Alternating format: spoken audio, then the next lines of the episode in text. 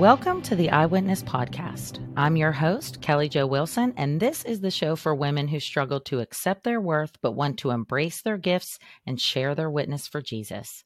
We have a great show today about life after shattering loss. Our guest is my friend and fellow author, Lisa Appelo. Lisa inspires women to deepen faith in life's storms and is an ECPA best-selling author. A former litigating attorney, Lisa is passionate about rich Bible teaching. Lisa founded a team of writers at hopeingrief.com and currently serves on the executive team for Compel with Proverbs 31 Ministries. Her work has been featured at Life Today, Insight for Living, and many more. As a single mom of seven, Lisa's days are filled with parenting, ministry, and long walks to justify lots of dark chocolate. Welcome to the I Witness Podcast, Lisa. I'm so happy to have you here. Thank you so much, Kelly Jo. I'm happy to be with you. Yes, yes, thank you. Um, so today I just wanted to talk through you have a really wonderful, challenging journey that you've traveled with your faith and just, you know, your kind of your walk with God over these past few years.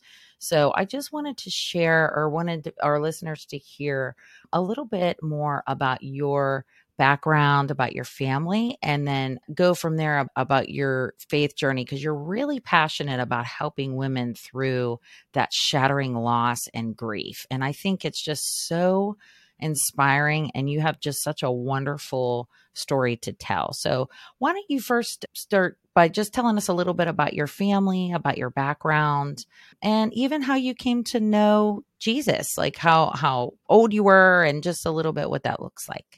Sure. So, you know, even when I start, when you were asking that question, I was thinking about my story. And I thought, you know, even, even now, it's hard to think this is the story that God has written. This is not what I would have expected. And I think so many of us can identify that, that we are living out a life that we didn't expect, things that have happened, things that we wanted to happen that never happened so yeah, I'll start with when I came to Christ. I was a young girl. I was raised in the church. And so I, boy, from the youngest that I can remember, I was in Sunday school and in church. You know, things weren't perfect. I definitely, you know, even in my home, you know, we really didn't, there wasn't a lot of teaching about Jesus in my home. Most of that was, was just going to church on Sundays, but I wanted, I knew that I needed a savior at eight. And so I kind of count that eight years old, but we weren't a family that like wrote the date in the Bible or anything like that. So that's really as best as I can remember that I was eight. Um, going wow. forward and talking to our pastor and, and getting baptized and all that. But then in my teen years, kind of did some teen things. Really, as a 15 year old, rededicated my life. And from that time on, owned my faith as as an adult. You know, you understand what you can as an eight year old. And then we, we grow older and we almost have to make those decisions over again as an adult, wrestling through some of these issues that seem so simple at eight years old, right? Oh, absolutely. Yes. Yeah. But fast forward, I married my college, I married my high school sweetheart. So we actually were in Sunday school together. We met in like seventh grade, but he was just another boy across the room, you know. And then by high school, we were in a big group of friends. He was a surfer. We'd go to the beach together and he was my first date. He was my only date. And we went to college together very intentionally because we we knew that we had a future together and then we married sometime in college fast forward i we ended up with seven children which is oh. another unexpected i mean this was not in the plan at all but god god will tender our heart and ask us to step out in faith in, in ways that we never you know, thought that we could. But so yeah, I have seven children. Five are launched and have families of their own. And I am still actively parenting two, my two youngest at home.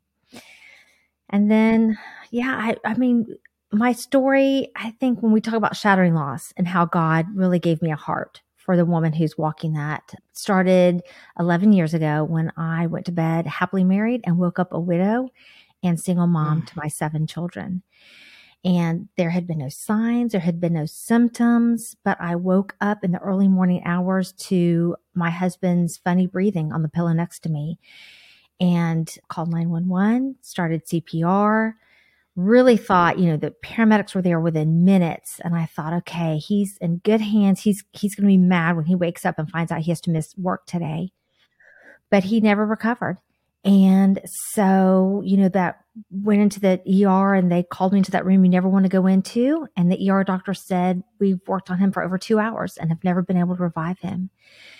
And so I went home to tell my kids, like, that that was it, that their dad was in heaven. And, you know, life in every sense fell apart, mm. just shattered into a thousand pieces that would never be the same again.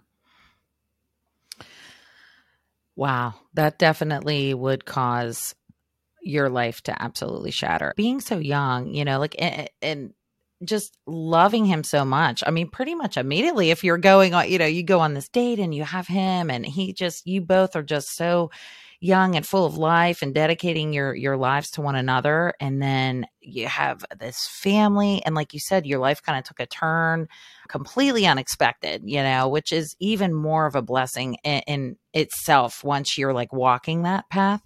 But then you know waking up in the middle of the night and oh my goodness. The way you put it like you you went to bed married and you woke up a widow. It's it's yeah. happily married and woke up a widow. Ah uh, first of all i'm just so sorry that you had to deal with that lisa.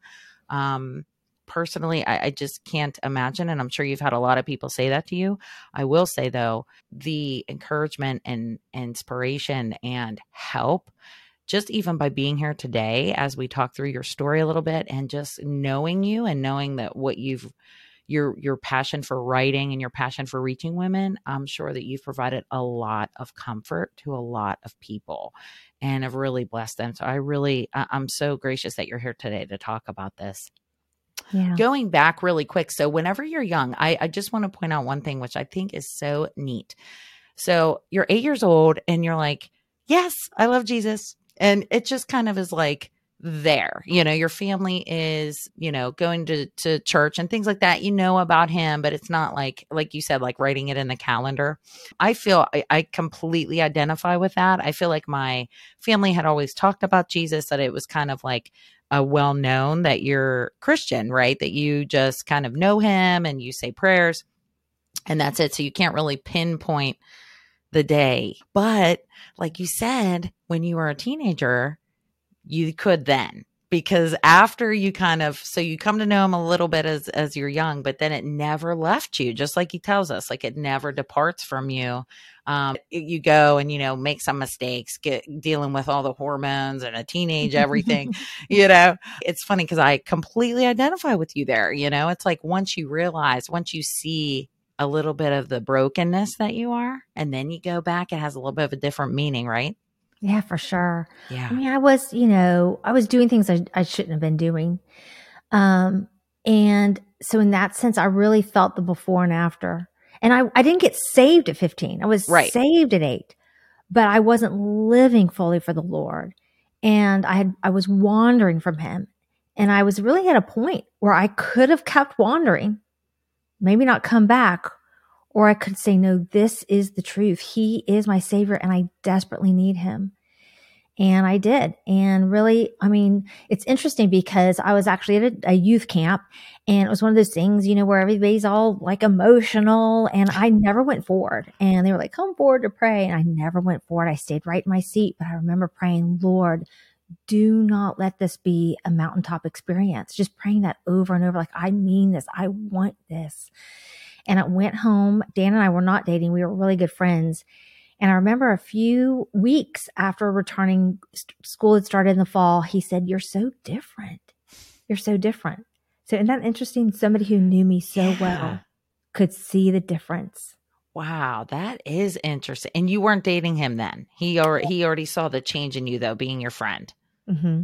Yes. Oh, wow. Wow. That is wow. And especially him too you know, maybe, you know, seeing that change in you sparked a little something extra in him too. You know, you never know. I feel like God really does put people together, you know, like with you two, just, it just seems like he really put you together for a wonderful purpose. And it's, it's just amazing how he can work in our lives like that. I mean, even like young. So I definitely did not want to like, get pass over what happened with Dan in that story. I just wanted to kind of talk a little bit about you you know, coming kind of back to him whenever you were a teenager. And then Yeah. that's so funny that you say that Dan really recognized it. I think that's great. And then once you guys, so what, starting your life with him, and once you, you know, you have seven wonderful children and everything, what did it look like once you, because that's, that's, completely devastating. And like i said you know you feel comfortable sharing whatever you want to share about it. I don't want to take you too much through like every step of that. But how was the family unit? How did you guys pray together? How were you like around that? Did were your kids embracing jesus or was it kind of like they were questioning things? Or do you feel like you were all pretty much a, a very tight unit Well, you know, we were so the time Dan died, my children were four years old, and then my oldest was had just finished his freshman year of college. So they were Mm. at all different points. And after he died, you know, it's it's hard enough walking through your own grief, but then trying to navigate and shepherd your children through theirs. It's really just overwhelming. And there's people will come to me and say, How do I do this? And I think the only answer I can give you is because every family is different and it looks different is to say, is just to say authentically grieve together, yeah whatever that looks like. Like, don't feel like you have to show up all put together for your children and don't feel like, and don't make them feel like they have to. I remember sitting down with my kids and saying, um, grief is going to look different for each of us and we're going to have to have a lot of grace with each other this year. That's how naive I was thinking it would just be a year until we got back on our till we got back on our feet. Um, and it did look different for each of us. My four year old, every day in the car, she would at some point randomly just start crying and Aw. saying, I miss daddy, I miss daddy. Sometimes at very just ironic times. I remember my daughter, a few months after Dan died, my daughter was went to this Florida event called it used to be called Junior Miss. Now it's like Distinguished Young Women. It's kind of a scholarship program slash slightly a pageant. and so she won. She won for Florida. Mm. And we were like, uh, like we had never done pageants, but this was like all the streamers coming down and the flowers being handed her. And, yeah you know, we were going up on stage, all the kids, and I'm holding my daughter on my hip with all this music and this confetti coming down. And she is whispering in my ear or saying in my ear, I miss daddy. I miss daddy Aw. And just that that is a, such a picture of grief. Like these events are happening these milestone events are happening and then in the midst of that is this gaping painful loss. Yeah. It's never one or the other. It is both of them coexisting. So i think just you know going how did my family react with that? I think we all i think i just tried to walk them through as best i could. We did a lot of reading aloud together. We would do so I, we were a homeschooling family so we had the opportunity the time to like have that bible time together every morning. And i remember we started reading about like books on heaven and you know every, everything from picture books for my little ones to like some some bigger books with my older ones. And we just i we you know i kept an open conversation. I tried to keep a safe place for them to just be able to share and talk however it looked. And it looked different for my daughter than for my teen sons than for my six year old and four year old Oh my goodness. I am sure it looks so different for, and it's probably still looks different for them. You know, Yes. I mean, every stage you guys are going through together. And I love that you pointed out that you just got to authentically grieve together because there is no way that you're going to have that, like, quote unquote, you know, as a mother, you want to have that strength for all of them, right? Like, Mhm. you want to make sure that you can because you want to shelter them from all these big feelings and all this all this pain you know? I, I mean like you said perfect picture of grief uh, wonderful thing happening missing her father and whispering it right? Like does it just uh but i think that's amazing. I think that you just guided them in such a wonderful way. I bet that a lot of women listening to this too are probably just thinking the same thing. I don't know how I'm going to do this. I'm just going to do it with them and that's it. And that's just a wonderful guidance I think for somebody who's, you know, kind of lost because like you said, I mean, especially all your different personalities with all your children, all different ages, all different everything, it would be impossible to to really carry them through each thing, you know, and while you're feeling it yourself. How did you handle that? How did you handle those moments that were really tough and maybe even angry at God or frustrated with Him? You know, how, how did you handle that? Yeah, I was overwhelmed in every sense of the word. Mm. And I think when life falls apart, you know, we get to a place of overwhelm where we're yeah. having to navigate decisions and massive change and, and hard emotions and hard questions. I would get up every morning. I would kind of get them settled you know, started for the day. And then I would get into my minivan. I say some people have a prayer closet. I have a minivan. and I would go around the corner to this little park and just park. And in that quiet, that minivan where nobody could slip a note under the door or like come to into my room, I would just cry out to God. And sometimes mm-hmm. I cried out audibly. Sometimes I would just journal you know, every day I journaled, but just, I would just have that time to be able to kind of un, unburden my heart with everything that I had been carrying and all of, all the worries that I had and all the fears and the missing and the loneliness, just all of it. I, I never went through anger. I, I did go through questioning like, why would you take such a good dad? Mm. And some of the ironies of the situation, you know, that his mom, who was not in very good health at all who the last thing he had been doing was was doing some paperwork for her you know not that i wanted of course anything to happen to her but just the irony of of life that he was he died suddenly so young you know and she was there with us for several more years which was a grace so yeah, just I would get alone in my car. I would cry out to God. I would kind of pour that out to him. And then I would open the Bible. I, was, I happened to be reading through the Bible for a year. Again, I had not started that year doing that. It, Dan had actually been doing it. And mm-hmm. I was just desperate for the Lord. I was desperate for the word more than I was, more than I needed my own food. And so I would just not go looking for a passage that would meet me or speak to me, but I would just open to that day's reading. And it never ceased to amaze me how God would meet me wherever I was reading, whether it was Leviticus or Psalms or one of the Gospels. I mean, God would meet me on the words of that page.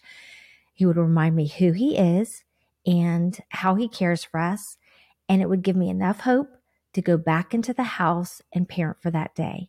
It was not enough for the week. I would have to go back the next day and do it over. And it became a daily daily, it's like that daily manna. I would go out and pick up my daily manna and it was enough for that day. When we say God is enough, that's what it looks like. It's not like God is enough and we never have to go through anything hard. It's that God is enough to get through this moment, to get through this difficulty, get through this day. And it won't always feel like this. I mean, I kept telling myself that it won't always feel like this. But I did have to um, have that hope to get through each day until until we got our footing and until I started, you know, my my smile came back. Wow.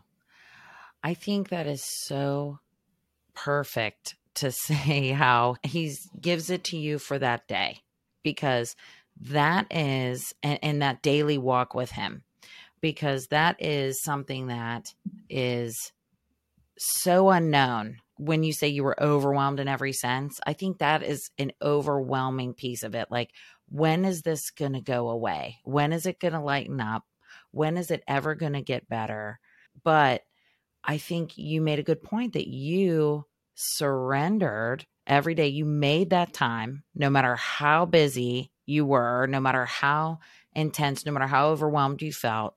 You made that time in the morning or whenever it was and took everything to him, which I think is a really great thing. A lot of the women who listen to this podcast struggle with one, making time mm-hmm. and even feeling good enough to, for God to meet them where they are. Like a lot of them feel broken and that they don't deserve it. And then, especially if they're angry at God for something that has happened what would you say helped you to be able to lay it at his feet whenever you went there? Was it something that was just came very easy to you because you had been in, you know, the scriptures because you had been walking through it? Or was it something, was there anything extra that you did to maybe help the woman listening now who just is like, I, it's so hard for me to just surrender? Mm. It is for sure too hard for us. We were not made for death or divorce or disease or devastation like this. We weren't made for it. And so when these things happen, it is, it does overwhelm. It's, you know, that old saying that God won't give you more than you can handle. That's mm-hmm. just, that's not true. Yes. We can absolutely find ourselves in circumstances that are too hard for us. I remember every day for well over a year writing at the top of my journal, this is too hard. I cannot do this. Like all caps, bold, underlined. And that mm. was the reality of my heart. I'm sure people looked at me and they thought, you're so strong. But I knew what was going on inside and I knew the war that was raging in, in my, you know, mentally in my thoughts, in my emotions. I could feel the enemy. I felt like the enemy was trying to get his toe into our family mm. and just pull it apart. And so I think the only thing to do, listen, this was not Lisa who had everything put together and was doing all the right things. This was Lisa who was desperate for the Lord. And sometimes I think we can feel that nudge to meet with the Lord, to open the word, to go meet with him in prayer, or maybe to read a devotion or the Bible. And we think it's guilt. We think God is guilting us. Like you haven't met with me. You're so bad. You're so, you're staying but it's not, it's, it's wooing us like somebody who loves us, like somebody who is holding out their hands and says, I have everything you need. Come to me. Now it makes me weep Aww. because I remember, I remember those days where I just was desperate. And, um, he says, come to me. And so I think it, for the woman who's, who's listening to this right now and is, saying I've stayed away from God and I haven't opened the word and I am mad. Um, to just listen to that nudge and to, um, to open it, to give God a chance to meet you where you are. And it's not going to look all tidy and everything's not going to be wrapped up with a bow that first day. Hmm. but God will meet you where you are. He will give you hope. He will encourage you. He will remind you how much He loves you. He will remind you of His promises and His faithfulness. And that's how we do life. You know, we're not promised that life will be easy. We're promised that God will be faithful. I hope you enjoyed today's show. This is part one of my interview with Lisa Appelo, so make sure to stay tuned for part two. If you haven't yet subscribed, click that subscribe button so that you can be notified as soon as the next part comes out. Our show today is brought to you by the Wilson Shop on Etsy. Beautiful designs and encouraging words can change the world. If you're looking for positive messaging on your favorite apparel, journals, and gift items, visit thewilsonshop.com. If this episode encouraged you, please consider sending it to one friend you think would benefit from what we've discussed. You can go right into your favorite podcast app and click share. I'm so grateful for this time with you and thank you for listening.